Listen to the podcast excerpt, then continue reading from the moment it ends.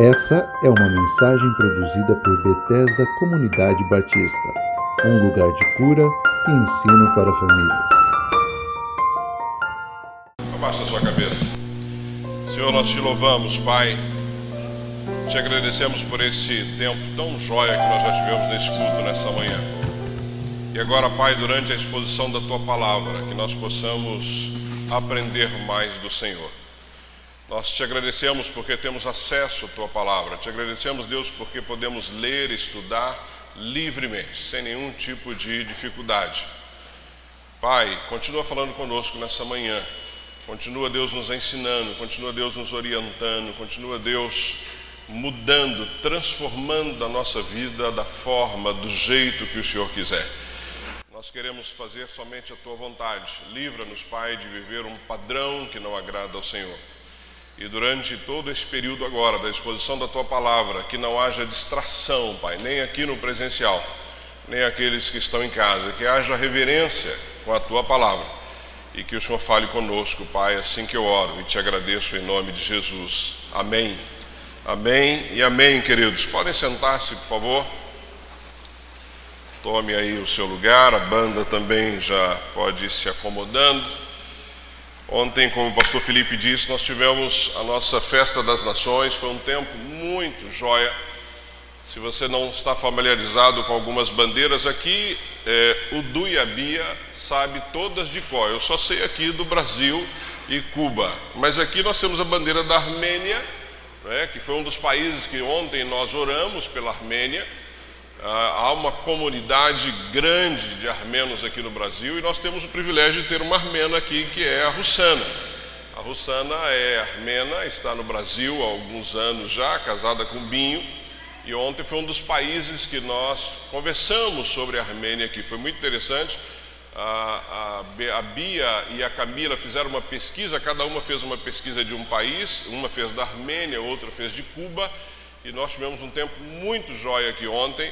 Não trouxe a Russana ontem, porque eu sei que eu preciso dar tempo a ela para falar da Armênia, realmente muita coisa para ser falada. Então, num próximo evento, uh, nós vamos falar especificamente da Armênia, e aí a Russana vai vir para responder pergunta dos jovens, está falando um pouco mais. Tivemos ontem um tempo maior sobre Cuba, né? a bandeira de Cuba é esta bandeira aqui, do meu lado esquerdo, uh, e ontem tivemos um tempo muito bom sobre Cuba.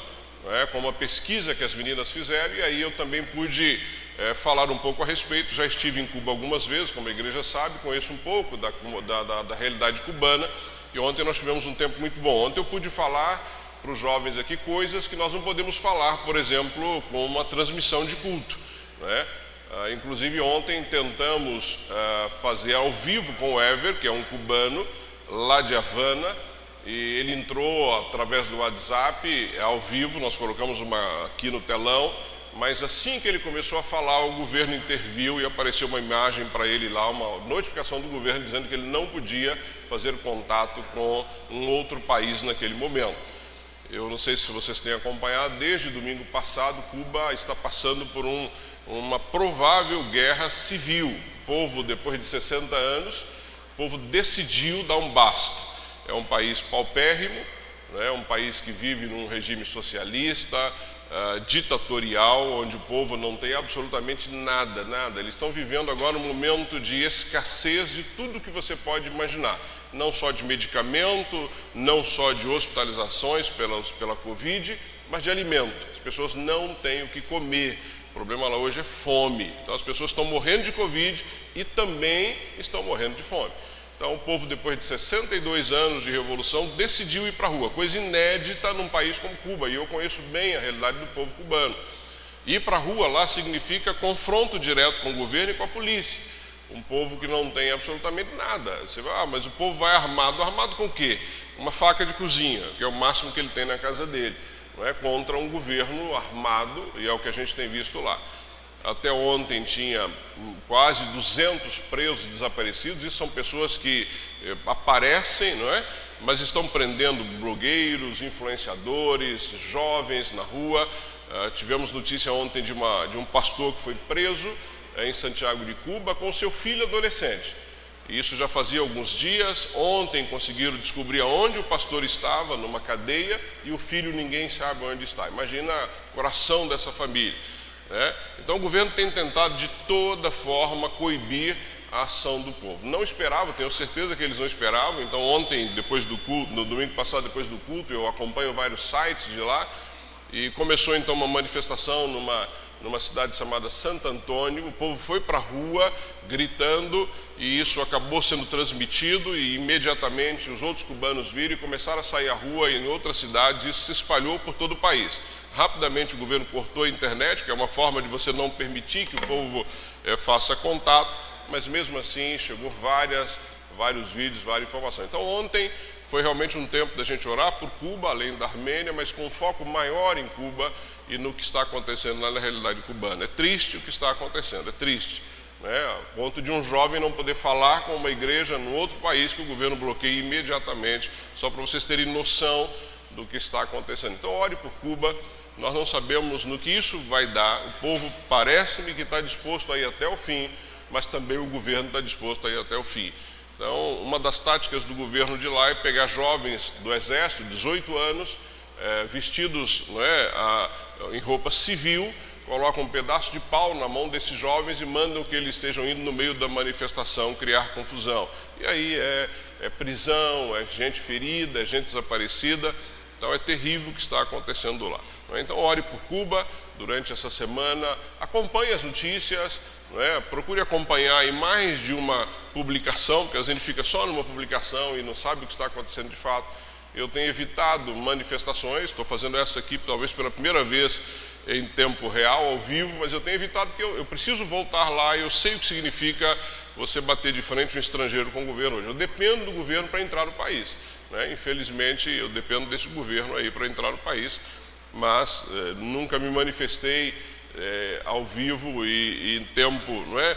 Eh, na internet contrário, porque eu quero continuar entrando no país e ajudando aquele povo, ajudando a igreja. Então, não estou lá para discutir se o governo é bom ou não. Estou lá para ajudar os irmãos cubanos, a igreja cubana, e assim que a gente tem feito ao longo do tempo. Mas ore, acompanhe as notícias não é? E olhe para esse povo que está passando por um momento tão delicado, tão delicado, tão difícil. Tá bom, queridos? E a Russana com certeza virá aqui para falar da Armênia. Nós vamos ter um tempo só de oração pela Armênia. Vai ser um tempo muito bom. Tá bom? Abra a tua Bíblia então aí no livro de Daniel, vai estar para você na tela. Daniel no capítulo 1, eu vou estar lendo o capítulo 1 na versão NVI né? A minha, o tema da minha mensagem hoje é Ouse ser diferente, e você vai entender por quê. Ouse ser diferente. Nós vamos ler então é, todo o capítulo 1 do livro de Daniel. Vai estar na tela, se você quiser acompanhar na tua Bíblia, se for uma versão diferente da NVI, né? porque eu vou estar lendo na NVI, ok? Todo mundo aí? Daniel, capítulo 1, diz assim: a palavra do Senhor no livro de Daniel. No terceiro ano do reinado de Jeoaquim, rei de Judá, Nabucodonosor, rei da Babilônia, veio a Jerusalém e a sitiou. Verso 2: E o Senhor entregou Jeoaquim, rei de Judá, nas mãos e também alguns dos utensílios do templo de Deus. Ele levou os utensílios para o templo do seu Deus, na terra de Seneá, e os colocou na casa do tesouro do seu Deus. Então o rei ordenou que Aspenaz, o chefe dos oficiais da sua corte, trouxesse alguns dos israelitas da família real e da nobreza, jovens sem defeito físico, de boa aparência, cultos, inteligentes, que dominassem os vários campos do conhecimento e fossem capacitados para servir no palácio do rei, e deveria ensinar-lhes a língua e a literatura dos babilônios.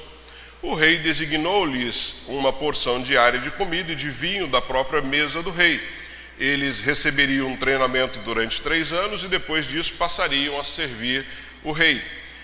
Verso 6: Entre esses estavam alguns que vieram de Judá: Daniel, Ananias, Misael e Azarias. O chefe dos oficiais deu-lhes novo nome. A Daniel deu o nome de Beltzazar, a Ananias, Sadraque, a Misael, Mesaque e a Azarias, Abidnego.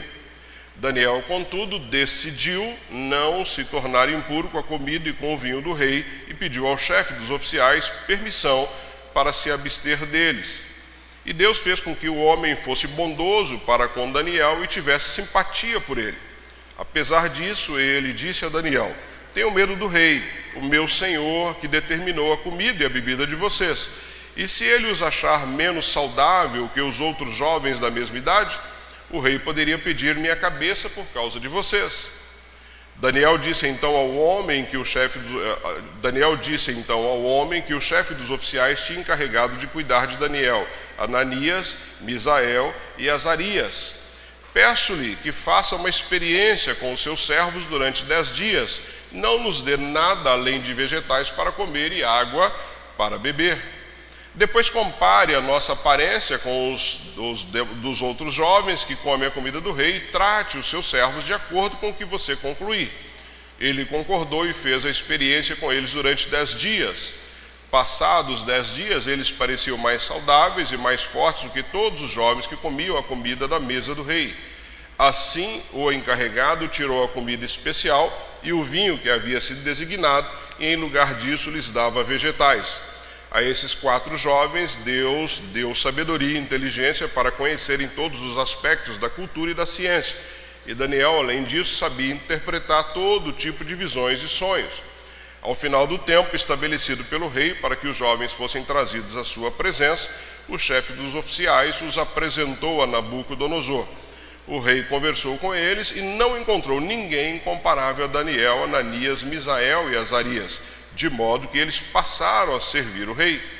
O rei lhes fez perguntas sobre todos os assuntos dos quais se exigia sabedoria e conhecimento, e descobriu que eram dez vezes mais sábios do que todos os magos e encantadores de todo o seu reino. E Daniel permaneceu ali até o primeiro ano do rei Ciro.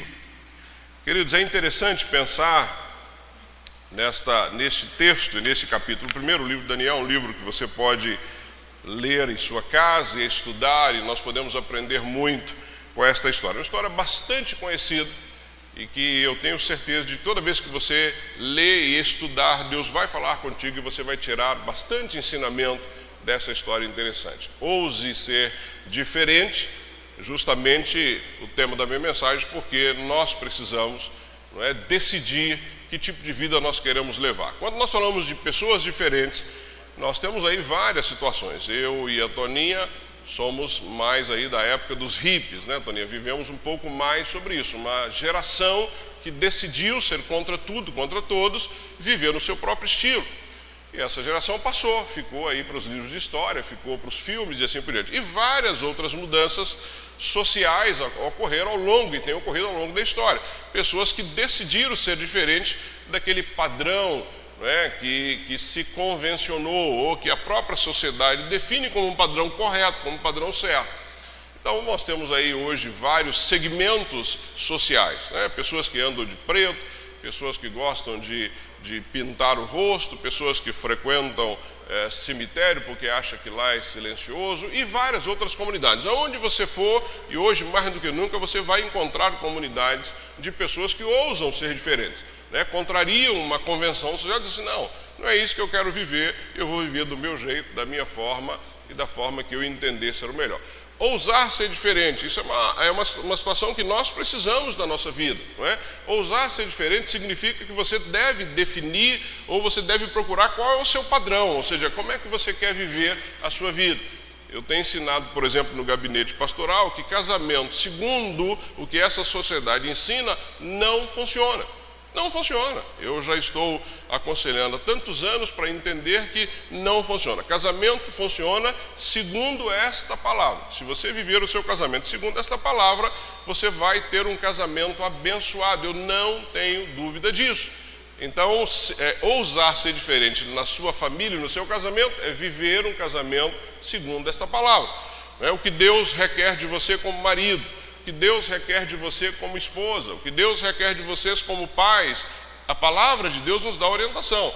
Então eu defino não viver esse padrão que a sociedade define como melhor, não é? Desde que o outro não saiba, desde que não veja, o que, como é que é, o que os olhos não veem, o coração não sente, assim por diante. Esse é um padrão social que está aí e que vai continuar. Mas nós, crentes em Jesus, precisamos ousar ser diferentes quando escolhemos um padrão que é o padrão da palavra de Deus. Então, para mim e para você, ousar ser diferente significa ir para essa palavra, mesmo que ela contrarie totalmente um padrão social.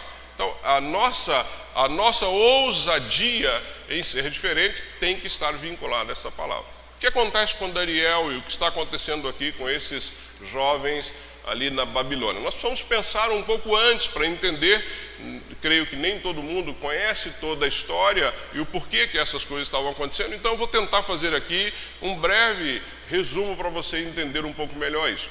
Toda essa história começa lá com Abraão. Começa com Abraão. Deus escolhe então um homem chamado Abraão, e desse homem chamado Abraão, Deus começa através dele uma família. É? A família então de Abraão. Da família de Abraão, Deus cria um povo. É? Nós conhecemos muito bem essa história. E este povo então começa a caminhar na direção ali da terra prometida, de Canaã, que Deus havia prometido lá atrás a Abraão. Depois vem os descendentes de Abraão até José, e nós conhecemos a história muito bem quando eles vão então para o Egito, é? e ficam ali no Egito durante um tempo, são muito bem tratados no Egito, porque José era alguém usado por Deus da mesma forma que Daniel aqui, e se você ler o livro de Daniel, você vai ver o quanto Deus usou a vida de Daniel. Ah, neste momento, então, nós temos este povo cativo no Egito.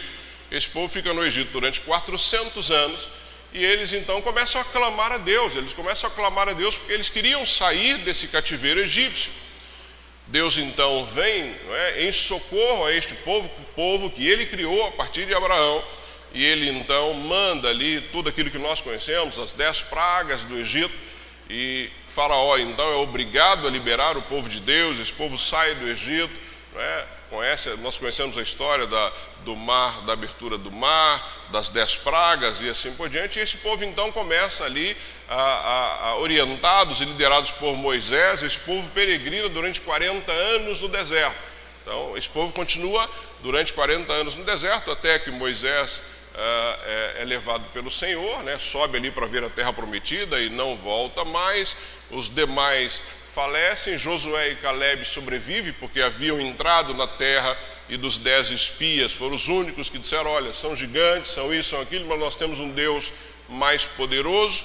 Este povo então cruza ali o Jordão com Josué, toma posse da terra não é? E a partir deste momento, esse povo, eles são dirigidos ali é, pelo próprio Deus, porque nós temos o período de juízes, não é? que é um governo teocrático, Deus usa os juízes para trazer é, justiça para este povo, para trazer correção, para trazer orientação. Isso é um período aí que dura aproximadamente 300, 320 anos, é o período de juízes. Então, o próprio Deus cuida do seu povo através dos juízes. Não havia um outro governo, um governo teocrático. Imagina que coisa linda você ser é, dirigido pelo próprio Deus, ou seja, Ele é que define através dos seus juízes tudo isso que acontece. Acontece que este povo, povo de Deus, criado por Deus para servi-lo, começa a olhar para outros povos e ver que outros povos tinham o seu próprio rei, não é? um rei de carne, um rei bonito, um rei no seu cavalo, e este povo então começa a pedir a Samuel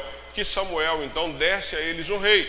Samuel então vai conversar com Deus e fala: Deus, este povo quer um rei, este povo está contra mim. Deus fala: Não, Samuel, esse povo não está contra você, esse povo está contra mim, esse povo está contra mim. Então dê a eles, dê a eles então um rei. E aí então Samuel não é, unge Saul. Mudou-se então aí o que nós entendemos de um regime teocrático não é? E nós passamos a ter um regime, é, um reinado, dirigido por reis. E aí nós temos, todo mundo conhece a história, nós temos Saul, depois nós temos Davi e depois nós temos Salomão. Foi o período, então, 40 anos de cada um desses reis que eles reinaram sobre Israel. Então sai de um regime teocrático, onde o próprio Deus dirigia o povo, e passa para um regime onde o rei é a figura máxima, ele que define, ele que decide, a sua palavra tem peso de vida e de morte. Terminando esse período de três reis com Salomão, Salomão morre. E o seu filho então assume, e aí, só que assume de uma forma desastrosa. E aqui fica para mim e para você, e você vai ver ao longo da história que filho de crente não é crentinho, filho de peixe não é peixinho, como a gente diz aí. Ou seja, se nós não investirmos pesado nos nossos filhos, a ensinar, a orientar e, acima de tudo, a sermos exemplo para eles, eles vão se perder. Se você olhar Salomão com todos os defeitos, mas um homem sábio, conduziu o, o, o próprio reinado, seu filho vem na sequência e infelizmente ele não consegue governar de uma forma correta, Roboão, e aí o reino se divide. E aqui começa a história que nós vamos desembocar lá em Daniel. Esse povo então se divide em dois reinos, reino do norte e reino do sul. Dez tribos acompanham então e formam o reino do norte, com a capital Samaria. E esse reino do norte é um reino onde eles tiveram 19 reis, nenhum da linhagem davídica, porque isso vai acontecer lá no reino do sul. Esses 19 reis, se você observar lá e ler a palavra, você vai ver que todos eles foram maus, reis maus. Então o reino do norte é um reino que acaba eh, se desviando completamente da presença do Senhor. Lá em 722, a Síria então vem e invade Samaria e domina o reino do norte e leva parte deles cativos que nunca mais voltaram e os, os remanescentes que ficam ali no reino de Samaria é? é um povo que se mistura, então passam a casar com gentios, com outras mulheres, com outros homens e vira uma confusão danada, porque nós temos hoje o povo de Samaria, ou nós temos hoje os samaritanos, então, quando você pensa nos samaritanos, começa nessa divisão das tribos, começa depois da invasão da Síria no Reino do Norte, e aí nós temos então a, a formação do povo samaritano. Esse povo se perdeu, é? é? e o Reino do Norte realmente não teve mais volta. Reino do Sul, é? então começa aí é, o Reino do Sul, uma caminhada com duas tribos, as tribos de Benjamim e Judá, com a capital Jerusalém. E aí você vai ter então a descendência é, davídica, porque nós entendemos, e quando você vê a genealogia, havia ali uma sequência genealógica até o nascimento de Jesus. Então você tem o Reino do Sul, que é um reino então com a capital em Jerusalém, e aí você tem essas duas tribos formando então o Reino do Sul. É? São 20 reis, e se você observar durante esses 20 reis, alguns bons, outros maus, alguns bons, outros maus. E é impressionante como a história da humanidade, a história do povo de Deus, você tem esses, esses contrastes entre um rei e outro. Nós temos aí depois, muito próximo aqui de Daniel, a figura de, Josafá, de Josias, que é um dos reis que vinham numa sequência má.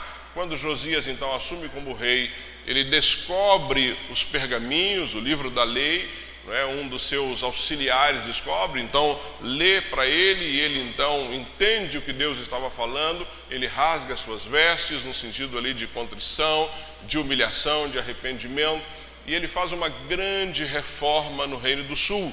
Então esse reino passa e se volta para Deus de verdade, ou seja, eles abrem mão da idolatria, eh, faz uma limpeza física, moral e espiritual no reino, e então o povo ali do Reino do Sul está vivendo um momento bastante interessante, bastante especial. Acontece que Josias decide entrar numa briga que não era dele. Naquela época, naquele momento do rei Josias, havia uma disputa entre a Síria e Egito. Os dois ali decidiam e disputavam a soberania, o poder sobre o mundo. Parece que Estados Unidos e alguns países hoje estavam decidindo quem era mais poderoso.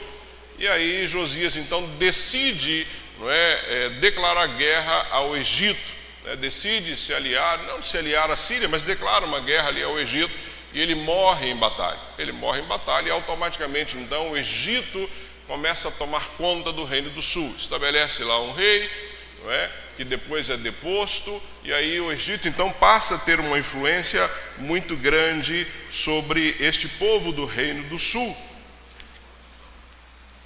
Depois dessa, desse, desse, rei ser deposto, Joacás é deposto e Jeoaquim, que é então seu irmão, é colocado como rei do reino do sul, colocado ali pelo próprio, uh, pelo próprio povo da Babilônia, porque é interessante quando olhamos para a história que enquanto o Egito e a Síria estavam brigando, uma briga ferrenha, disputando aí o poderio mundial, vem a Babilônia por fora, não é como uma, um, um, mineirinho, vem tranquilo, vem ali. Quando eles estão lá brigando, a Babilônia chega e toma o poder do mundo naquela época. E a Babilônia então passa a ter a hegemonia sobre o reino do sul e estabelece Jeoaquim como rei, homem mau, homem mau, homem mau a ponto de perseguir os profetas, de mandar matar profetas que eh, falavam, pregavam contra ele, da mesma forma que o seu pai, Josias, havia lido os livros da lei e tinham se arrependido, ele manda queimar os livros, ele tem uma aversão a isso,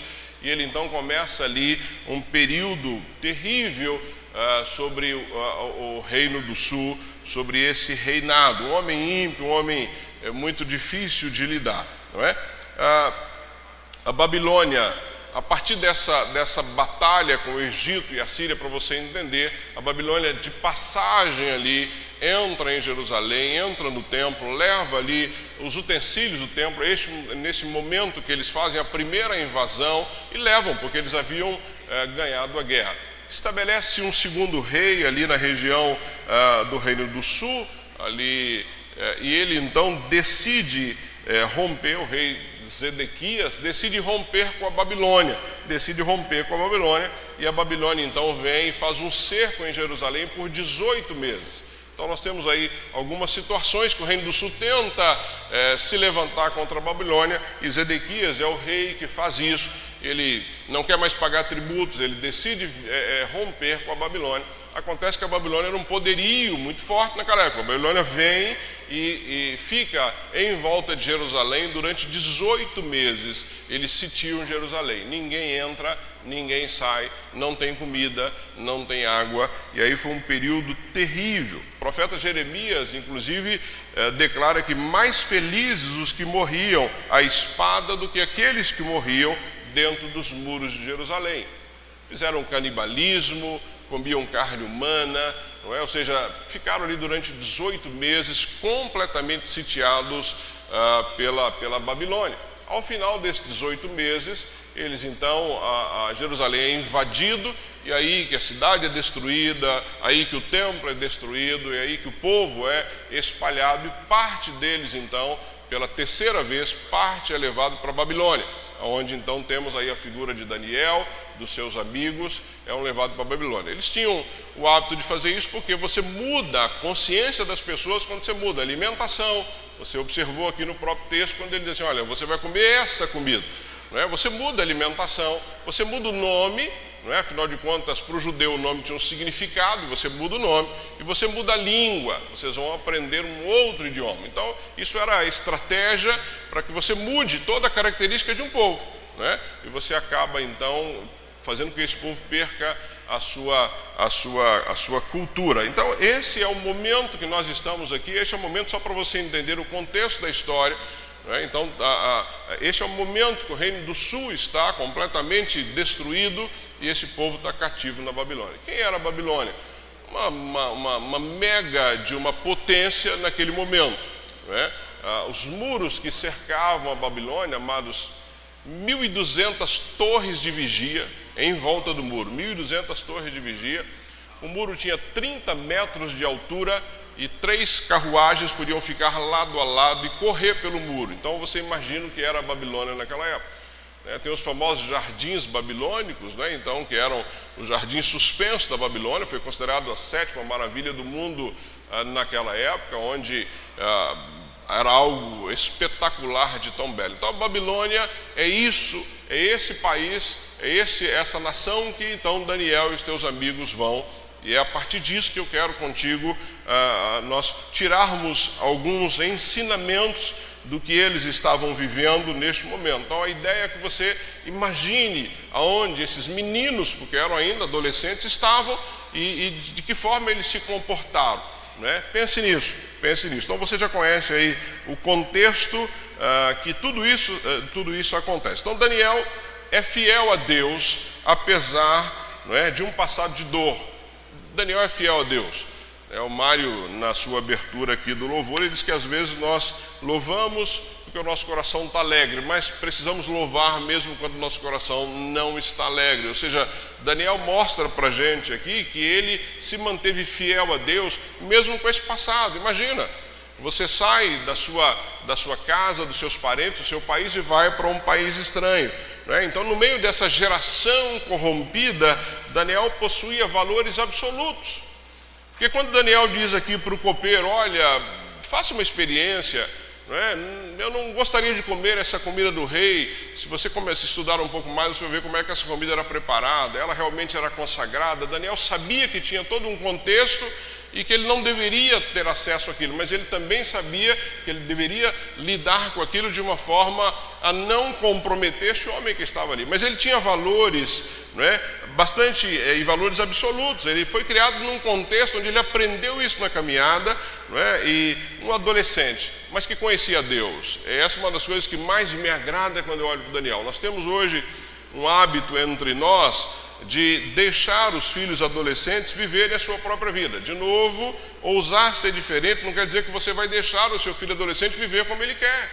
Você é autoridade sobre o seu filho adolescente. E se você não o ensinar, se você não o trouxer à igreja, se você não apresentar Jesus de fato a ele, ele no mundo que nós estamos vivendo, ele vai acabar se distanciando. Ele não tem valores absolutos para contrariar as ofertas que vieram. Por que, que Daniel então consegue dizer para ele: olha, não, vamos mudar essa comida? Ele vai dizer: olha, ele, ele sabia do que ele estava falando.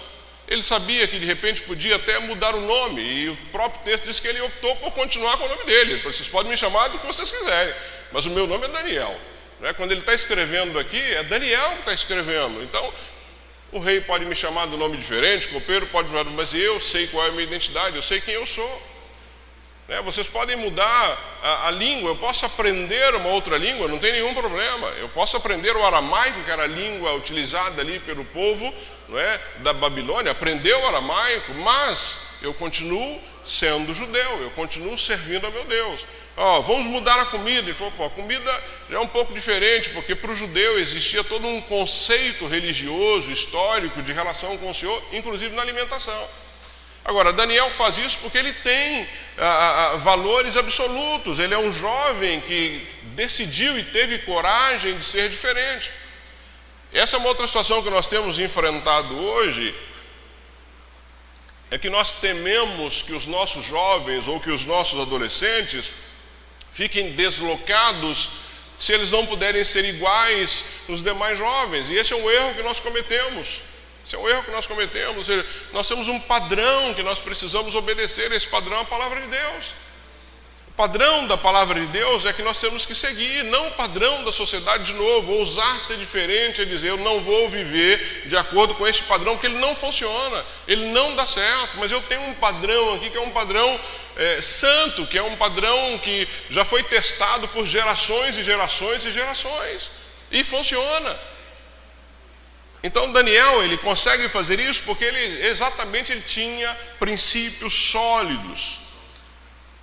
Daniel estava vendo a geração anterior, a geração anterior, colher os frutos negativos disso. Olha o que diz no verso 2: E o Senhor entregou Joaquim, rei de Judá, nas suas mãos, e também alguns utensílios do templo. Ou seja, quem entregou, quem Deus entregou este povo, Deus permitiu que a, a, a, Babilônia levasse cativo o povo de Judá, do reino do sul.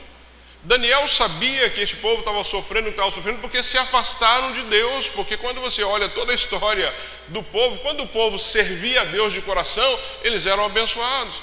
Toda vez que esse povo se afastava de Deus, Deus levantava profetas, os profetas iam lá, falavam, o povo não se arrependia, vinha o que? Correção sobre o povo. Então Daniel sabia disso. Daniel sabia que, inclusive, ele estava ali cativo porque os anteriores a ele, talvez os pais, os avós, tinham errado, tinham se afastado de Deus. Então, Daniel tinha essa convicção, ou seja, ele sabia é, o que estava acontecendo, ele decidiu uh, confiar plenamente no Senhor e não se contaminar com aquilo que estava acontecendo ali. Então, a primeira situação que nós precisamos entender é isso. Primeiro, entender que esse povo era, foi derrotado, mas Deus é vitorioso. Todas as coisas acontecem porque o Senhor permite. O texto começa dizendo isso. Daniel, quando escreve, diz assim: Deus entregou o povo nas mãos da Babilônia. Se Deus não quisesse, meu amado, não tem poder que teria acesso àquele povo. Nós sabemos e conhecemos a história. Mas Deus queria corrigir o seu povo que tinha se afastado dele, apesar de Josias ter feito uma reforma. E nós estamos falando aqui de sequência. Nós estamos falando aqui dos filhos de Josias, ou seja, Josias vem faz uma reforma é? E aí nós precisamos também entender que nem toda reforma permanece, por isso que nós precisamos insistir com as novas gerações.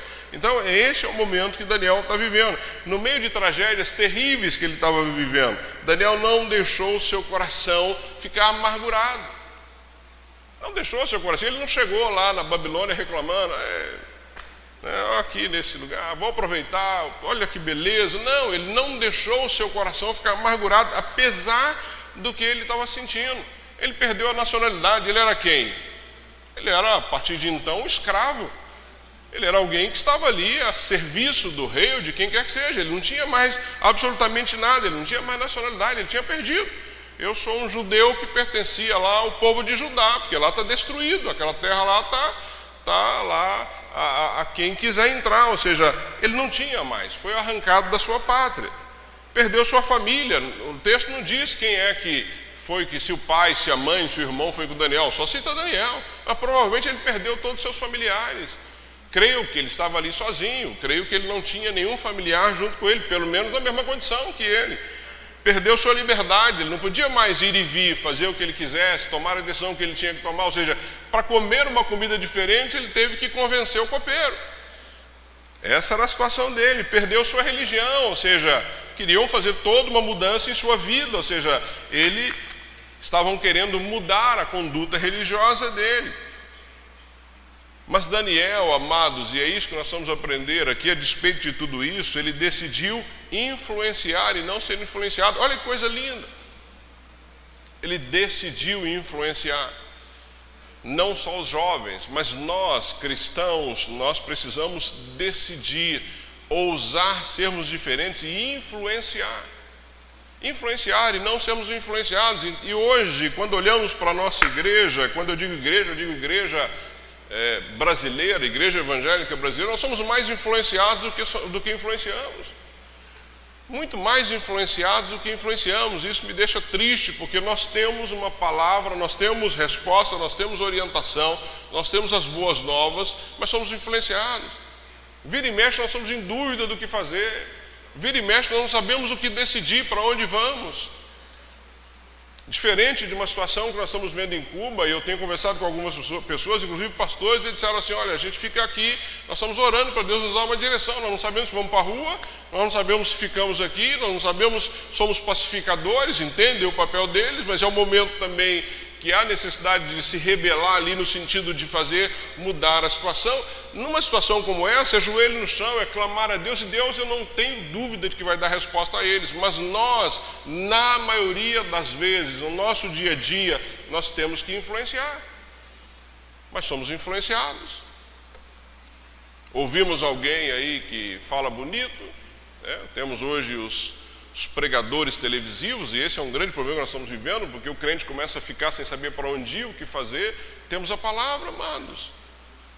Daniel não tinha ninguém do lado dele ali, mas ele conhecia a palavra, ele conhecia, ele foi ensinado, ele cresceu ouvindo uh, o livro da lei, ele sabia exatamente o que fazer. Então, nós precisamos uh, ter isso, influenciar. Se você lê, eu não vou ler aqui o Salmo 137, você vai ver como os demais viviam naquela época do cativeiro. O Salmo 137 é um salmo de lamento.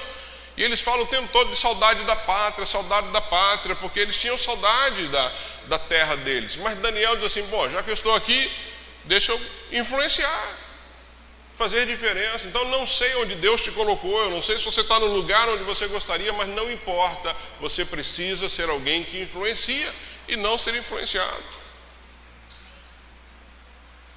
Ele estava no meio, no meio ali de uma cultura sem Deus, né, sem absolutos morais, num lugar totalmente moral, mas Daniel não se corrompe, não se corrompe. Imagina, você está na Babilônia, amados, eu tentei achar algumas imagens sobre a Babilônia, o visual é maravilhoso.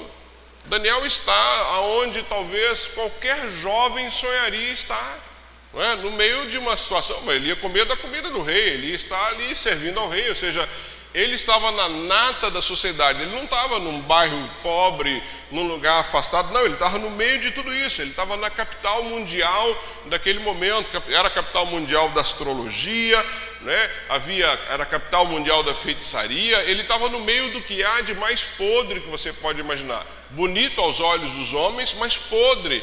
Né? É, e, e, ele, na realidade, ele, ele tinha temor a Deus, ele conhecia isso, ele não se deixou levar por isso, ou seja, era muito fácil. Estava tudo ali à mão, muito atraente, mas ele não se deixa levar por isso. Então, o primeiro ponto que eu quero que você guarde aí, que Daniel, apesar do que ele é, apesar do seu passado de dor, né, Daniel continuou sendo fiel a Deus. Não sei é, o que você está passando, não sei quais são as suas lutas, não sei o que você está passando nesse exato momento. Mas nada, amado, se você conhece o Senhor, se você entregou a sua vida a Jesus, nada justifica a infidelidade com Deus. Nada, nada, nada do que você está passando, não é? Nada do que você está passando é mais dolorido do que o que Cristo fez no meu e no teu lugar. Não é? Que entregou a sua vida para que nós tivéssemos vida. Sofreu algo que nós não podemos nem imaginar. Eu tenho certeza, nenhum de nós aqui tem ideia do que Cristo sofreu a caminho daquela cruz. Nenhum de nós tem. Mas ele sofreu isso por mim e por você. Então, da mesma forma que Daniel, apesar de um passado difícil, continuou sendo fiel, continue sendo fiel a Deus. Não abra mão disso. Não se corrompa. Não se deixe levar pelas ofertas, não é, como os, os manjares que muitos deles devem ter sido apresentados ali Daniel naquele momento. Segundo ponto, para nós tirarmos de aprendizado dessa história de Daniel. Daniel foi fiel a Deus apesar de um presente de oportunidades e de grandes riscos. Pense comigo, que Daniel tinha ali à sua disposição. Ele foi escolhido para estudar. Daniel não foi escolhido para carregar pedra, construir pirâmide, é, plantar arroz, absolutamente. Daniel foi escolhido para estudar. Pegaram esse menino e disseram assim: ó, você a partir de agora vai ser bem alimentado, vai ser bem cuidado, vai ter acesso a, a uma série de coisas, você vai estudar, você vai se preparar. Ou seja, era uma universidade. Universidade.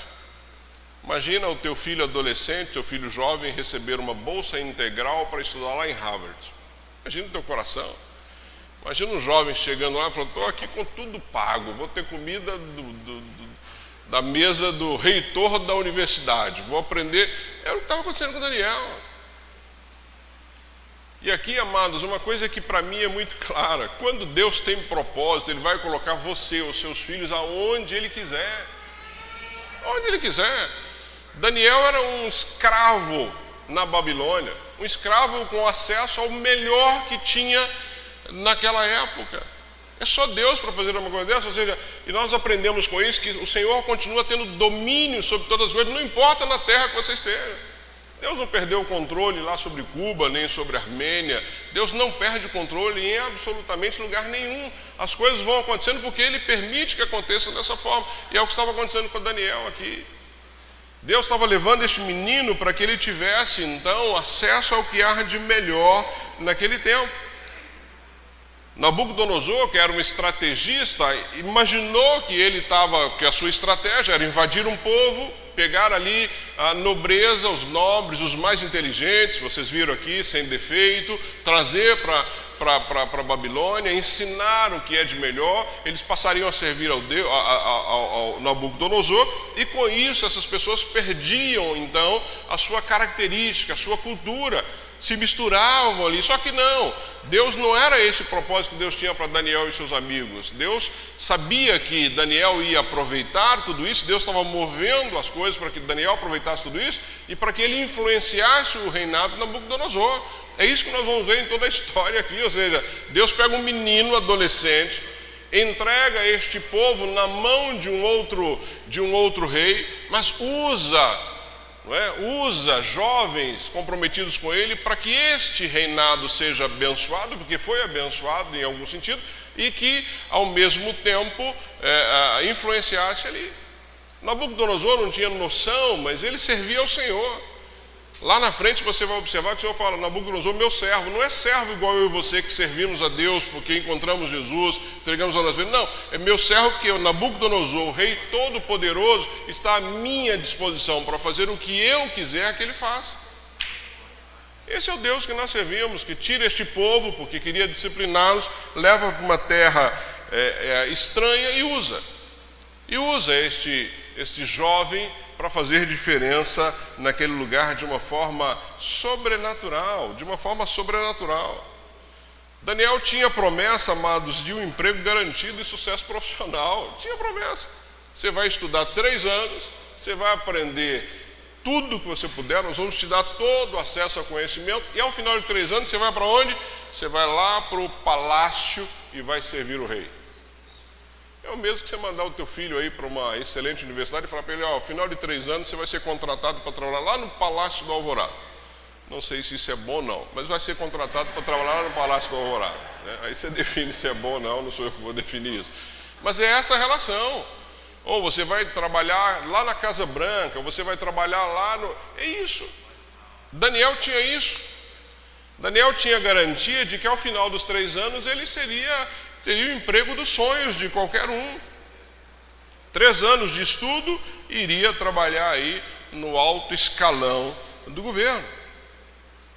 Agora, amados, quantos estão vendendo a sua alma para um bom emprego? Quantos estão negociando princípios para ter acesso a coisas? Nós estamos vendo isso aí, infelizmente, no nosso meio no nosso meio que deveríamos influenciar, estamos aí, estamos toda semana tem alguma notícia ruim, não é? É um reverendo daqui, é um pastor dali, homens que Deus levantou para influenciar e não para ser motivo de vergonha.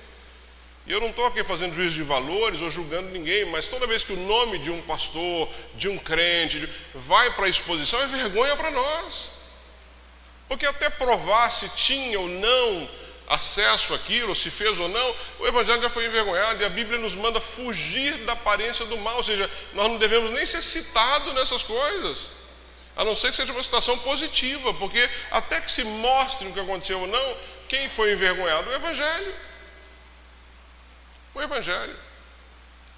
Pastor Felipe disse aqui esses dias, e com bastante propriedade, nós estávamos orando pela filha do Gilson, e ontem ela operou, graças a Deus, a Roberta, e ele estava dizendo que coisa, a gente orar para alguém poder ir para o hospital operar. Nós não deveríamos ter que orar por essas coisas, deveria ser algo tão básico numa sociedade como a nossa que você não precisaria, talvez orar pelo médico, pelo enfermeiro, mas não orar para que a pessoa consiga uma vaga para uma cirurgia. É? Então, é, é, nós precisamos entender isso, ou seja, Deus tem algo especial para nós, mas nós não, não podemos nos corromper. A Bíblia fala que adianta ganhar o mundo inteiro e perder a sua alma. Eu disse para os jovens aqui ontem, nós temos um casal de amigos missionários, e eles, quando o filho nasceu, eles já colocaram o nome no filho, é, um nome, eu posso falar aqui que eles estão num país mais tranquilo, agora colocaram o nome de Tariq, né, um nome ligado ao Oriente Médio, ligado a árabes, porque eles tinham um chamado, não é? Para países muçulmanos, principalmente a região, a região aí é, da Arábia Saudita, aquela região. E eles estiveram em vários países, e o Tariq acompanhando, país onde eles foram expulsos, presos, colocados para correr. Hoje estão na África, depois eu, no outro culto eu quero até mostrar umas fotos do projeto que nós estamos ajudando lá, o milho já crescendo, daqui a pouco eles vão estar colhendo o milho. Mas por que, que eu estou dizendo isso? O Tariq, que filho desse casal de missionários foi acompanhando os pais para onde iam, porque afinal de contas era uma família. E o Tarek estudou numa escola, ah, eu não lembro mais o país, mas numa escola que era uma escola ligada a filhos de missionários, uma escola internacional. Amados, o Tarek hoje está fazendo na, na Irlanda, se eu não me engano, ele está numa das melhores universidades do mundo fazendo engenharia aeroespacial. Então imagina isso, um filho de um missionário que foi expulso de país para país, que fica para cá, que corre para lá, que... mas está aí.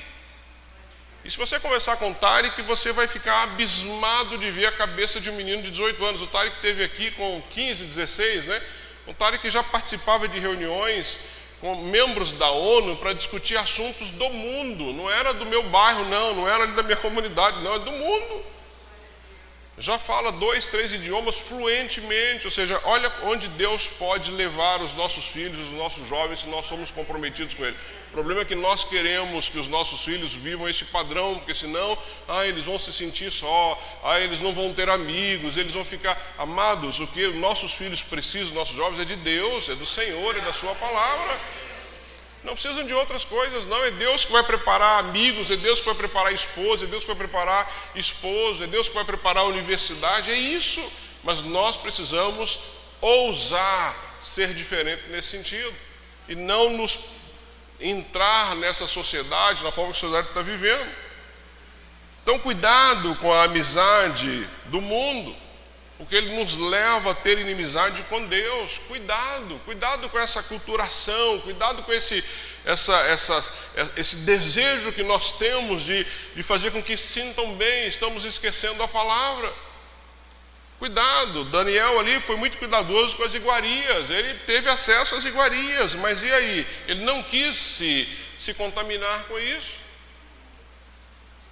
Precisamos saber onde os nossos filhos nossos jovens estão caminhando. Ontem eu fiquei muito feliz com os jovens aqui, tínhamos aí quase 40 pessoas aqui ontem, uma festa. Depois do nosso bate-papo, jogaram videogame, tinha comida ali. Talvez alguns falem assim, pastor, você está profanando o tempo. Não, não estou profanando, não. Isso aqui é um lugar onde eu quero que esses jovens aprendam, que os adolescentes aprendam, que tenham comunhão, que possam caminhar juntos. Entendeu? Se vai jogar um videogame depois que aprendeu da palavra, não tem problema nenhum. Nenhum, mas ouviram sobre Cuba, ouviram sobre Armênia, oramos ontem aqui e depois foram brincar. É melhor que eles estejam aqui brincando, os jovens adolescentes, do que estão aí no, no, no mundo, sujeitos a coisas que nós não sabemos nem o que estão passando. Então nós vamos tomar cuidado com essa amizade com o mundo. Não tenha nenhum receio de confrontar os seus filhos e filhas com relação a isso. Tomem cuidado com o namoro. Começa a namorar muito jovem. O que é namoro, gente? Namoro a gente namora para conhecer e para casar. Ah, pastor, mas se namorar mais de um, não tem problema, que tenha sido um namoro segundo a palavra. Um namoro para conhecer, não, não é isso. Ó, Deus te abençoe, Deus te abençoe, Deus vai preparar outra pessoa. Mas hoje começa a namorar com 15, 16 anos. Para quê? Vai casar quando? E hoje estão casando cada dia mais longe. Estão terminando a faculdade, aí compra um apartamento, aí vai terminar de pagar o apartamento, quando casa já parece. Aí tem filho, parece vô e vó. Nossa, seu netinho não, não é netinho, não, meu filho acabou de nascer. Mas por que, que demorou? Ah, não, mas tinha que terminar a faculdade, tinha que pagar o apartamento, tinha que a igreja, e a gente vai, vai levando. Eu falo aqui, quando eu e Toninha casamos, não tinha nada. Não temos nada até hoje. É sinal que não era para a gente esperar mesmo, tinha que casar acabou. Não é? Estivesse esperando até hoje no dia casado, ou vamos esperar ter o quê? Ter o quê, gente? Ele só queria estar junto, mas hoje é muita coisa. Né? E aí ficam sendo tentados o tempo todo. Então tome cuidado com isso, tome cuidado com o namoro muito jovem. É, jovem precisa pensar em faculdade, precisa pensar em estudar, precisa pensar em se formar, precisa ter uma profissão. E aí quando casa, beleza, já está pronto para tocar a vida. Vai ter tempo. Eu aqui, quando atendo no pré-nupcial, atendi um casal recentemente, eles vão se casar. Eu disse para eles assim: vocês já pensaram que, pelas estatísticas hoje do Brasil, vocês vão passar 50 anos juntos? Tomaram um susto. Eu falei: ué, 50 anos, estão casando com 20, vive até os 70, 50 anos. Eu estou há 34 com a Toninha. Esses dias ela falou assim: Mas Yuri, eu falei: Toninha, eu estou me esforçando, estou aprendendo aí, né? 34, você está se esforçando, não é? E é muito tempo, 34 anos, mais dois, 36, né, Danilo? E nós estamos aprendendo sempre. Agora, gente, se você casar com 20, você vai viver 50 anos com essa pessoa. Então, está disposto a isso? Amém, case. Tenha convicção, não tem dúvida, case. Mas entenda que você vai ter tempo para viver. Pode esperar um pouco mais, pode começar a namorar um pouco mais tarde, pode. Porque imagine um adolescente namorando, está pensando no quê? Só no namorado, na namorada. Um jovem de 18 anos começa a namorar. Está pensando, ah, não estou pensando no curso que eu vou fazer. Não, estou pensando na hora que eu vou encontrar namorado, namorado, que a gente vai estar junto. Não pense mais nada, gente. Então, às vezes, o momento é um momento que só atrapalha, não traz nada de benefício. E nós temos que ter coragem de falar isso para os nossos filhos.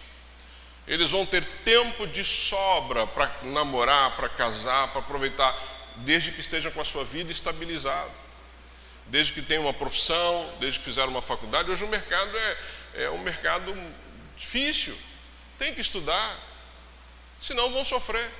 Senão vão sofrer. Então, cuidado com essas iguarias, cuidado com o que o mundo oferece, cuidado com isso. Cuidado com as mudanças de valores. Temos valores. Temos valores. Amados, crente tem relacionamento sexual depois do casamento. Isso é um valor nosso nós não podemos abrir mão disso. Não dá para abrir mão disso, é pecado se nós estamos abrindo mão disso. Nós temos que ter coragem de falar isso para as pessoas. Não é assim? Ah, eu vou lá para casa da minha namorada e vou dormir lá. Está errado. Se é crente, está errado. Ah, eu vou para casa do meu namorado, minha mãe diz que eu posso dormir lá. Está errado. Se é crente, está errado, está em pecado. Crente tem relacionamento sexual depois do casamento, ponto. Isso é valor que não dá para negociar. Ah, agora todo mundo faz, mas a Bíblia não é todo mundo. Essa palavra não mudou, gente. Não mudou em absoluto. O que era pecado continua sendo pecado. O que é permitido continua sendo permitido. Ponto. Ousar ser diferente e dizer assim: não, eu levo uma vida santa. O meu namoro é santo. O meu relacionamento é santo não vou me aculturar, não vou mudar os meus valores. Ah, mas se eu não fizer isso, é, eu vou ficar para titio, para titia, fique. Fique. Se você tiver que negociar seus valores, é melhor ficar para titio para titia. Mas você vai para o céu como titio e titio, não vai para o inferno. É isso. Então, ousar ser diferente é escolher levar a palavra de Deus a sério Ponto final, não dá para ser diferente disso. Daniel não ficou aqui pensando, ah, mas eu só vou comer esse manjarzinho aqui, ah, ninguém está vendo mesmo, ninguém está olhando, eu vou, ó, eu estou nesse país aqui, eu vou aproveitar o que tem de bom. Não, ele não pensou nisso. Ele entendeu que ele tinha um compromisso com Deus, se manteve firme com isso e não permitiu que isso acontecesse. Cuidado com as ofertas vantajosas, o tempo todo, ofertas vantajosas. Ele foi cuidadoso com isso, ou seja, quantos judeus ali na Babilônia tiveram comportamento como Daniel? Duvido, a grande maioria aproveitou do que Babilônia tinha de melhor. Estou aqui agora, invadiu mesmo, né? o reino do sul ficou, eu vou aproveitar o que tem aqui. Quantas ofertas vantajosas, amado, nós temos recebido diariamente? Tome cuidado, tome cuidado, não entre nesse joguinho. Todas essas ofertas têm algo por trás e que a gente tem que tomar cuidado para você acabar não sendo enganado. Eles eram, Daniel e seus amigos, comprometidos com a verdade da palavra, ou seja, lembra? Querem mudar o nome, querem mudar a língua, querem mudar a comida, e assim vai havendo as mudanças. Quando você menos uh, perceber, você já não tem mais característica nenhuma de judeu, você é um babilônico. Você é crente em Jesus. Você tem características próprias, você tem um linguajar próprio, você tem valores inegociáveis, então tome muito cuidado para você não se deixar levar por essas coisas. Aí alguém vai falar assim: Nossa, nem, nunca imaginei que você fosse crente. Assim, não é? Que triste. Diferente quando alguém fala assim: Não, eu sabia que tinha uma coisa diferente em você. É isso que nós temos que ouvir. E não, eu nunca imaginei. Quando os meus filhos fizeram faculdade, a gente orientava eles que eles tinham que chegar na faculdade e se identificar como crente. Chega lá e já fala que vocês são crentes, porque vai evitar primeiro as ofertas. Isso vai obrigá-los a se posicionar. Porque quando você chega e fala, sou crente, acabou. As pessoas vão esperar. Então, mesmo que você, um momento ou outro, você fique na dúvida, não, eu preciso ter o meu comportamento, porque eu já falei que eu sou crente agora chega lá como agente secreto, ninguém sabe como você é, parece o FBI, né? Quando descobre, fala: Meu Deus, eu nunca imaginei, mas você fala palavrão, mas você olha para cá, mas você faz isso, mas você mente, mas você engana. E aí fica difícil, né, meu irmão? Porque se você falar que é crente ou se alguém descobrir, você passou vergonha. Então tome muito cuidado com isso, cuidado com ofertas vantajosas, esteja disposto a pagar o preço. Amados, o que era mais interessante para comer? Legumes e água? Ou vinho do rei, os manjares do rei? Ah, não tenho dúvida. Não tenho dúvida. Para quem gosta de comer bem, opa, Mas o que estava por trás disso? O que vinha junto com essa comida? Então, cuidado com essas vantagens que estão por trás dessas ofertas que você recebe. Tome muito cuidado com isso. Daniel teve uma determinação de não se contaminar, e aqui a comida é muito simbólico, ele não quis se contaminar com nada daquela, daquela situação, ele estava no mundo, mas ele estava na Babilônia, mas ele sabia que ele não era da Babilônia, eu estou aqui, mas não sou daqui. Ah, tá bom, então eu vou me isolar, eu vou me esconder numa caverna? Não, ele falou, eu vou viver na Babilônia, mas não vou me contaminar, vou fazer diferença. Você não vai sair do mundo, amados, a não ser quando o Senhor te levar e você vai com Ele para a eternidade. Mas enquanto você estiver aqui, você está neste mundo, mas não é deste mundo. Então por que, eu tenho que viver os padrões deste mundo se eu não sou dele? Por que, os meus filhos têm que viver isso? Por que eu tenho que aproveitar o que esse mundo pode me oferecer de melhor? Não, não, esse mundo não tem nada para me oferecer de bom. Nada. Eu tenho que escolher e ousar ser diferente. Daniel estava ali, mas não era dali. Ele sabia que ele não era dali. Ele não se deixou levar por essas coisas. Foi corajoso em sua decisão. Decidiu. Falou para o copeiro: copeiro, olha, me ajuda aí, meu irmão. É, me ajuda aí, ó. Eu, essa comida do rei aí não está com nada, não. Esse negócio aí é tudo consagrado. Eu tenho um temor a Deus, eu tenho compromisso com Ele, me ajuda. Ah, mas Daniel, mas se você não comeu, o rei pede a minha cabeça, eu vou, então vamos fazer um acordo aí. Né? Dez dias você me dá essa comida aqui e vê como fica. Daniel sabia o que Deus podia fazer, mas ele não teve dúvida disso, ele foi corajoso na decisão. Ele podia ali ser é, tratado de uma forma diferente. Ele poderia perder a vida, ele poderia perder o emprego, ele perderia a oportunidade da vida dele. Oxa, mas se eu não comer o manjar do rei, eu não vou para o palácio. É, se eu não comer o manjar do rei, de repente eles vão me tirar daqui e me colocar lá para carregar pedra. Daniel não teve nenhum receio disso. Vamos fazer um acordo aqui, dez dias, me dá essa comida aqui, ó, só água e legumes. Ele fez foi sábio na sua decisão. Quando olhamos para o verso 8, Daniel, contudo, decidiu não se tornar impuro com a comida e com o vinho do rei e pediu ao chefe dos oficiais permissão para se abster nele. Decisão, ele decidiu não se contaminar com isso, ou seja, ele não entrou no joguinho, ele não quis aproveitar, ele não teve, ah, mas já que estamos aqui, vamos comer. Não, não. Foi coerente durante todas as suas decisões. Ele foi coerente, Daniel sempre foi coerente nas decisões, porque ele sabia e estava sendo direcionado pelo próprio Deus. Amados, o nosso mundo está mudando dia a dia. Dia a dia, nós precisamos nos adaptar ao mundo sem perder os princípios da palavra de Deus. Não dá para ser diferente disso. Não dá para ser diferente disso.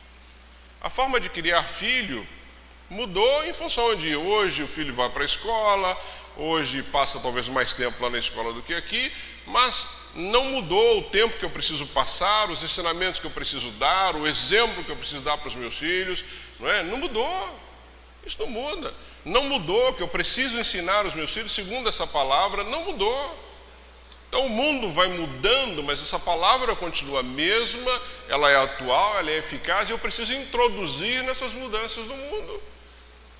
Senão fica complicado, senão os meus filhos não vão saber fazer escolhas. E hoje está cheio de jovem adolescente aí que eles não sabem que escolha fazer da vida. Não tem uma base.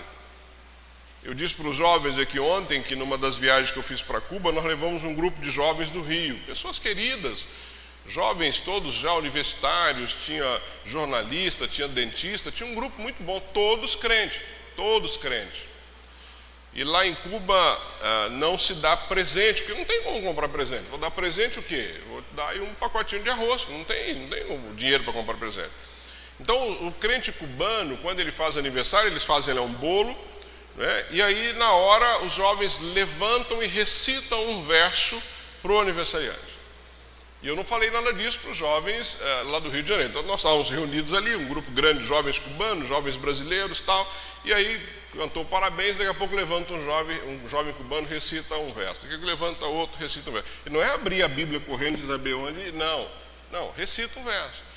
E aí eu lembro que um deles virou para mim e falou assim, e aí pastor? Eu falei, se vira, é problema seu. Levanta e recita um verso. Ou seja, Amado, se você criar o teu filho com base nessa palavra, ele conhece essa palavra. Ele vai aprender, ele vai decorar versículos, ele vai saber de cor, ele vai saber a história, de repente, uma narrativa como eu fiz aqui para você não é nenhuma surpresa, ele sabe a sequência histórica é, de um povo que nasceu lá a partir de Abraão, e assim, mas nós precisamos ter isso, ou seja, o mundo está mudando, não significa que essa palavra ficou para trás e que ela não tem mais sentido, pelo contrário, ela tem todo o sentido que você pode imaginar, e não abra mão de orientar, de criar, de ensinar e de viver esta palavra não é? ousando ser diferente. É isso que eu quero que você entenda nessa manhã. Daniel foi alguém que nós podemos olhar para ele e entender que é possível fazer isso. Daniel era radical na sua posição, foi radical. Radical, não tem negociado. E nós somos ser radicais, amados. Pecado é pecado, nós não podemos abrir mão disso. Daniel continuou sendo fiel a Deus, né? não, se, não se deixou levar por tudo aquilo, mesmo correndo o risco de perder aí um futuro brilhante. Né? Futuro brilhante. A primeira coisa que ele fez, né, aí, orientado por Deus, ganhou a confiança do chefe dos eunucos. Ficou claro que esse homem passou a confiar nele. Depois de dez dias, você olha para Daniel e seus amigos, ele está mais vistoso que os outros. Esse menino aí sabe o que é da vida. Ganhou a confiança ali do chefe dos eunucos. Amados, jovem crente se destaca. Se ele tem realmente Deus no coração, se ele aprende através da palavra, se ele tem valores inegociáveis, ele se destaca. Onde ele for, ele vai se destacar. O melhor lugar para você criar os seus filhos é na igreja. Então, ontem aqui, a Camila e a Bia fizeram uma exposição né, de Cuba e da Armênia. Essas meninas, à medida que vão fazendo uma exposição aqui, imagine no mercado de trabalho. Imagina quando elas estão numa empresa e precisam fazer uma apresentação, tira de letra. Jovens cristãos falam bem porque leem, essa é a tendência. Sabem se posicionar no momento que precisa se posicionar. Então, o jovem, quando ele é criado, quando ele é orientado segundo a palavra, ele vai se destacar aonde ele for. É difícil para ele ficar ali escondido. Eu tenho dois filhos, e vocês sabem disso, adultos que já trabalham. Meu filho Jonathan trabalha na, na, na, na Claro, na área de TI, e ele, eu fico lá, às vezes ele está em casa, que ele trabalha em casa, eu fico vendo as reuniões, participa sem nenhum problema. Já esteve na presença de diretores, esteve fazer a apresentação. E o pessoal às vezes fala assim: nossa, mas você fala bem, você aprendeu na igreja, aprendeu nesse ambiente, aprendeu na caminhada. Ou seja, os nossos filhos só têm a ganhar com isso. Né? Então Daniel, ele se destacou ali naquele momento, se destacou. Outra coisa, ele foi aprovado com grande honra, ou seja, quando ele foi na presença do rei, o que, que aconteceu? O rei fez um monte de perguntas para ele, respondeu todas. Todas. Ontem eu estava sentado aqui conversando com o Sidney, e aí chegou a, a filhinha do Mário, estava tocando aqui. O Mário está em algum lugar que eu não consigo ver onde ele está. Está lá. Quantos anos sua filha tem? Sete anos. Eu estou sentado ali, a Bia chegou perto de mim, parou e olhou para mim e falou assim: Pastor Wilde. Eu falei: Pois não. Ele falou assim: O senhor podia, desse jeito, o senhor podia me dizer quem está administrando os jogos? O pessoal estava jogando videogame. Eu olhei para ela assim, tomei um susto. Falei: Mas eu falei, por quê? Eu falei, ela falou, então, eu, eu, eu não, não gosto de jogar futebol, então eu vou ver se na hora que eu for jogar ele pode mudar o jogo para mim. Eu olhei e falei, olha, quem está administrando é o Du, mas ele não está aqui, ele está tá lá embaixo. Ela falou assim, então eu vou descer e vou conversar com ele. E desceu e foi embora. Eu fiquei assustado aqui, eu falei, o que aconteceu aqui? É, é isso porque é criado num ambiente que aprende, que conversa, que lê, que então o ambiente para você ensinar os seus filhos hoje na igreja e através da palavra, e quando você faz isso na sua casa, quando você toma cuidado com o que estão vendo, com o que estão aprendendo, os teus filhos jovens vão se destacar aonde forem. Onde forem, creiam nisso, é uma promessa da palavra. Só que hoje nós estamos achando que o que o mundo oferece é melhor, os manjares são melhores, não são melhores, creia nisso de verdade. Nós temos filhos adultos que nós estamos colhendo hoje um ensino na palavra, não nos dão trabalho, não temos dificuldade, são responsáveis, já estão formados, ou seja, mas foram criados nesse ambiente. Na minha casa todo mundo lê, todo mundo lê, todo mundo gosta de ler, porque foram ensinados desde pequenininho que deveriam ler, e nós líamos com eles, e leem hoje com tranquilidade. Então nós vamos crer nisso, ou seja, ele foi testado, foi aprovado pelo rei passou a servir ao rei, ou seja, Daniel se torna um homem de projeção. Né? Depois de Nabucodonosor, quem era o cara que comandava? Daniel, olha que coisa espetacular, ou seja, comandava no sentido de interpretar, de falar, de orientar. Ele estava num grupo que ajudava o rei na condução do país. Olha onde esse menino chegou, de um escravo, aonde Deus o levou, ou seja, Muitos de nós, ou muitos crentes, anseiam posições altas, querem estar em destaque, mas não estão preparados. Não estão preparados, não estão preparados para contrapor aquilo, não estão preparados para dizer não aceito, não estão preparados para pagar o preço, não estão preparados para perder a vida muitas vezes, porque quando você nega alguma coisa, está correndo risco de perder a vida, não estão preparados para denunciar o pecado aonde estiverem, porque crente tem que denunciar senão você é conivente. Mas Daniel fez tudo isso, ou seja, ele estava preparado, foi honrado por Deus no compromisso que ele tinha. Daniel se tornou maior do que a própria Babilônia, porque se você observar no final do texto aqui, o texto diz assim: E Daniel permaneceu ali até o primeiro ano do rei Ciro. Nabucodonosor passou. Quem permaneceu? Daniel.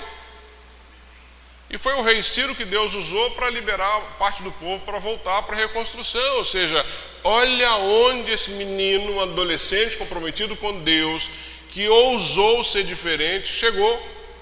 Chegou. Olha onde ele chegou. 70 anos de cativeiro.